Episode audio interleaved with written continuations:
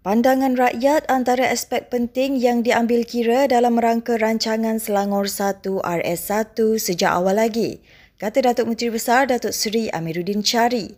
Jelasnya pandangan dan idea tersebut telah dikumpul dan diteliti secara keseluruhan sebelum penghasilan RS1. Beliau berkata demikian selepas menjalani ibadah korban di Masjid At-Taqwa Selayang Baru semalam. RS1 yang bakal dibentangkan bulan ini meliputi empat prinsip utama iaitu ekonomi, sosial, kelestarian dan tadbir urus bagi menjayakan agenda negeri pintar menjelang 2025. Sekarang ni bila simposium berlaku dan kita bukan uh, mengadakan satu hari, kita telah membentangkannya, melaporkannya, mendapatkan maklum balas daripada jabatan 70 agensi dan orang ramai. Ada fokus grupnya business community dan sebagainya. Jadi proses itu telah dilakukan sebelum ini. Datuk Menteri Besar Datuk Seri Amiruddin Syari teruja melihat sambutan anak-anak muda menyertai ibadah korban di kawasan Gombak tahun ini. Katanya penglibatan yang ditunjukkan golongan itu amat memberangsangkan dan diharap dapat menjadi galakan untuk lebih ramai lagi turut serta terutama aktiviti berkaitan masjid.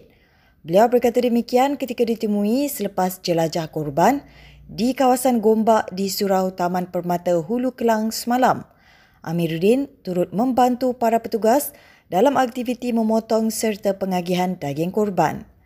Uh, yang lebih menarik ialah saya dapat lihat keterlibatan anak muda yang ramai di setiap lokaliti, di kampung, di masjid dan di surau.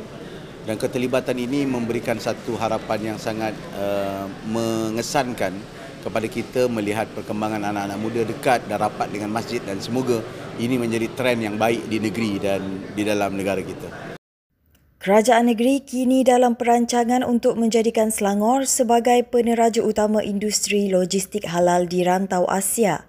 Esko Agama Islam Pengguna dan Industri Halal Muhammad Zawawi Ahmad Mughni berkata, Malaysia merupakan antara negara yang menjadi rujukan di peringkat dunia untuk industri halal. Oleh itu, Selangor wajar mengambil peluang menjadi pemain utama industri logistik halal dengan memulakan langkah merealisasi pelabuhan ketiga untuk matlamat tersebut. Beliau berkata demikian pada forum rancangan Selangor pertama RS1 yang berlangsung di Pusat Konvensyen MBS Asia Alam pada 7 Julai lalu.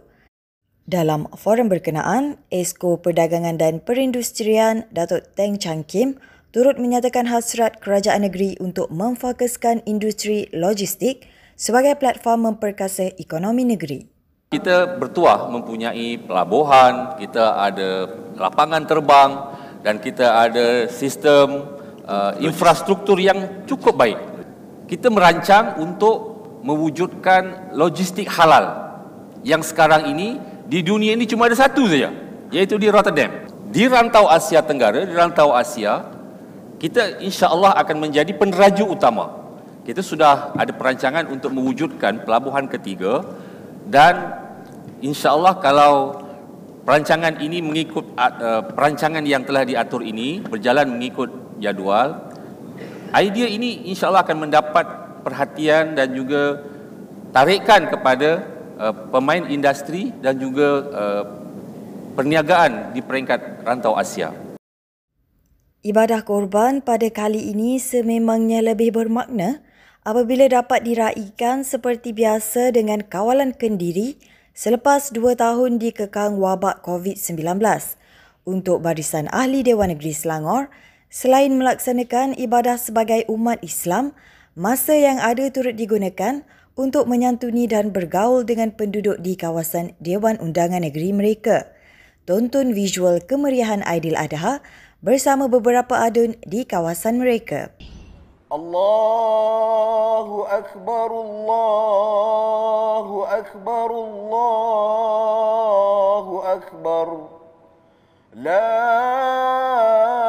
ilaha illallah wallahu akbar Allahu akbar walillahil hamd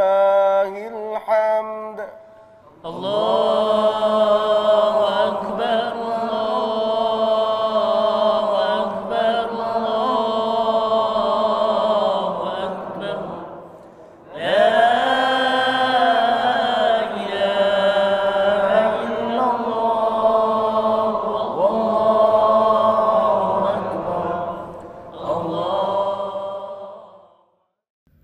Sekian semasa hari ini, terus layari platform digital kami dengan carian media Selangor dan Selangor TV. Bertemu lagi esok.